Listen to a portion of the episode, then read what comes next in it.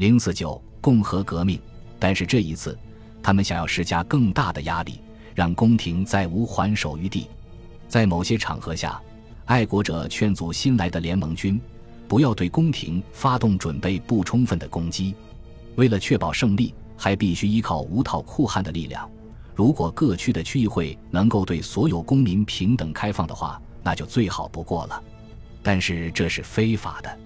尽管如此，七月二十一日法兰西剧场区投票，还是决定不再理会积极公民和消极公民的区分。领导这次投票的是来自塞纳河南岸最足智多谋的政治领袖丹东。在两周时间里，另有六个区追随了法兰西剧场区。到八月初，参加区议会的人数陡然上升。七月二十五日，区议会获准进入永久会期。从那时起，他们开始同联盟军合作，并成立了中央委员会。雅各宾俱乐部现在也公开了他们要起义推翻君主制的计划。甚至连最谨慎的罗伯斯庇尔也在七月二十九日站出来，高呼采取直接行动。他放弃了宪政捍卫者的身份，而在此前捍卫宪政一直是他的口号。敌军跨过东北边界的消息传来，陡然增加了人们的危机感。七月二十五日，反法联盟军指挥官布伦瑞克公爵签署了一份宣言，恫吓巴黎居民。说罗马皇帝和普鲁士君主的战争就是为了结束法国国内的骚乱，终结对军权和教权的攻击。他们想要解放王室一家，重建国王的合法性权威。他们会对那些不抵抗盟军的人给予保护。宣言明确警告巴黎人不要对杜伊勒利宫里的人采取任何行动，呼吁在首都的所有人都要对国王的安全负责。如果国王的安全受到侵害，那么这座城市将会受到惩戒性的且令人难忘的报复。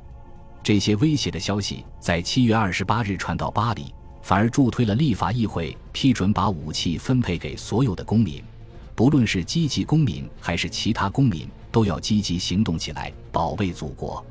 于是，所有人都可以加入国民卫队。这些人的数量远远超过至今还支配着巴黎各个组织机构的慎重的有产公民。巴黎各区纷纷请愿，要求国王马上退位。八月三日，佩蒂翁代表四十八个区，也向议会提出了同样的要求，但是一些区旋即撤回了这份请愿。八月六日，聚集于马尔斯教场这个具有象征意义的地方的所有人又签署了一份请愿书，而在外省一些主要城市也出现了类似的请求。最后。八月九日，立法议会在听取了关于拉法耶特决定放弃指挥官一职的报告后，同意讨论国王退位的问题。但是，事态渐渐超出了代表们的控制，因为民众警告的就是那些想要从六月二十日失败的起义中获益的人，及那些被解雇的大臣及其在布里索派中的支持者，还有来自吉伦特的能言善辩的代表。这伙人希望利用民众的不满。迫使国王让他们重新掌权，他们并不想要一场运动彻底推翻国王。但是，当波尔多的代表维尼奥、加代和让索纳给国王施压，要求他在革命的最坚定的支持者中任命内阁的时候，却没有得到答复。他们的举动只能招致巴黎各区及其同伴雅各宾派的怀疑。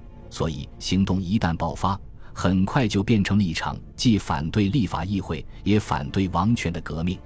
八月八日，立法议会的代表拒绝指控拉法耶特，这成为最后的导火索。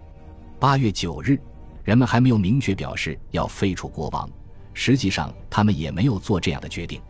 这一天，爱国者和王室都在为等待已久的角逐做准备，而立法议会只是绝望地在一旁观望。号召起义的警钟响起了。一七八九年以来的数次重大事件中，这种声音就一直回荡在人们的耳畔。八月十日凌晨，巴黎各区组成的中央委员会开始夺权。他们象征性的选中了佩蒂翁，宣称自己代表的是一个起义公社，下令联盟军和刚刚完成民主化的首都国民卫队进攻杜伊勒立宫。当这些力量在上午九点抵达目的地的时候，他们发现国王和他的家人已经穿过马路逃往立法议会。他们觉得在那里更安全。大约九百名装备精良的瑞士守军还驻守在杜伊勒利宫，此外有一两百名廷臣和官员，以及两千名国民卫队的士兵。但这些国民卫队的士兵马上倒戈，投靠了公社，而公社有两万多名士兵。先开枪的是瑞士士兵，一小时后，公社力量占据上风。瑞士士兵的行为显然决定了他们的命运。等他们开始撤退的时候，立即遭到那些没有武器的旁观者的攻击和追捕。这些人手持尖刀、长矛，举着小斧头，不顾一切地冲向瑞士士兵，将他们砍死，撕碎他们的制服，做成纪念品。大约有六百名瑞士士兵丧命，另外一些士兵在围攻结束后被关押到安全地区，而进攻者牺牲人数不到三百名。其中联盟军九十人，其余则为小店主、小商人和技工。这些人多为一七八九年之后各类事件及六月二十日起义中的名人。八月十日的行动是大革命爆发以来冲突最为严重的一天，也是最具决定性的一天。虽然国王和他的家人没有受到伤害，但是他的权威和他的宫殿一样已不复存在。巴黎的民众疯狂地摧毁一切带有王权痕迹的符号和图像，也更换掉一切带有王字的界名。立法议会宣布暂停君主政体，由国民工会来决定未来的政府形式。维尼奥的几次努力只不过暂时阻止了废除君主制。在严密的监控下，国王被转移到唐普勒堡关押起来。从那一刻开始，就没有人相信他还能再坐上龙椅。除非有外国势力的介入，权力并没有落在议会手中，掌权的是新成立的巴黎公社。议会好像已经听命于公社的摆布，比如在任命新一届内阁这件事上就是如此。六月十三日下台的三人现在全部复职，尽管他们和现在立场不太明朗的布里索派有瓜葛，名声不好。最引人注目的就是任命丹东为新的司法大臣。从1789年以来，他的名声全是靠在巴黎各区的活动建立起来的。参加投票任命丹东的议会代表不到三百人。在前几周，立法议会的大部分代表都走掉了，而剩下的代表不仅人数少，且基本都是籍籍无名之辈，只能听从巴黎公社摆布。虽然想反抗，得到的却是不屑一顾。公社最想要的就是报复，报复那些怂恿国王的人。那些在八月十日革命前后抵制民怨的人，以及一直受到国王庇护的未宣誓教士，他们还要报复拉法耶特。他是马尔斯教场的屠夫，以后也很有可能是个军事独裁者。但是拉法耶特逃脱了。八月十七日，他预谋带领军队向巴黎进军。那一天，内阁决定解除其职位。后来，拉法耶特跨过了普鲁士的国界，向敌军投降。即便如此，他在普鲁士的大牢里待了整整五年。八月十七日当天，当局设立了特别法庭审判政治犯，比如那些存活下来的杜伊勒立功的守卫。这个法庭行动迟缓。八月二十一日，断头台得到了第一个牺牲品。从八月十九日到八月二十六日，立法议会讨论针对未宣誓教士的解决办法。很多地方机构早已行动起来，方式各异。最后，议会规定，所有未宣誓的教士要在两周内离开法国，不然就要被流放到圭亚那。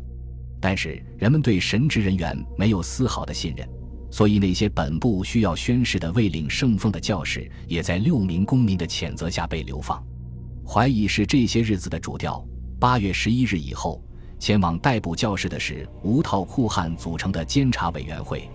如果没有通行证，谁也不能离开首都。而要得到通行证，必须得到由各区的监察委员会签发的爱国公民证书。当听说普鲁士的铁骑已经踏上法国领土的时候，这种偏执狂热的氛围变得更加强烈。隆维沦陷的消息于八月二十六日传到巴黎，这个地方几乎没有抵抗就沦陷了。这更让人觉得到处都有叛国者。在这几周里，丹东渐渐成了内阁里的主脑。他的办法就是要对巴黎的居民来一次大搜捕，搜捕藏匿的武器和嫌疑犯。这即是所谓的挨家挨户搜查，仅八月三十日和三十一日两天就逮捕了三千多人，这让巴黎的各个监狱人满为患。人们当然相信被关押的犯人中有不少是叛国者。八月十日以后，马拉这位自命为人民之友的人终于如愿以偿了，因为之前他的观念太极端、太血腥，很少有人支持他。他提出解决危机的办法就是屠杀。杀掉那些关在监狱里的嫌疑犯，还有一些大臣和代表。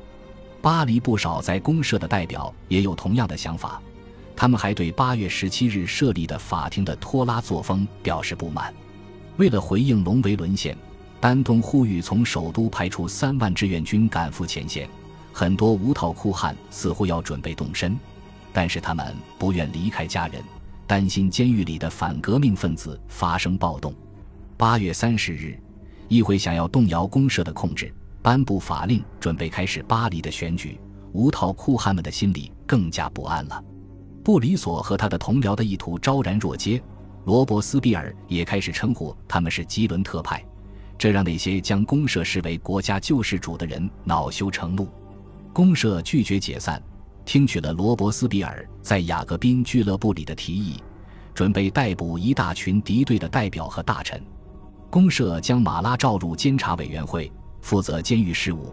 这一举动太有挑衅意味了。丹东出面干涉，才阻止了公社的逮捕行动，也拯救了一些人的性命。如果这些人在九月二日入狱的话，那么很有可能成为九月屠杀的牺牲者。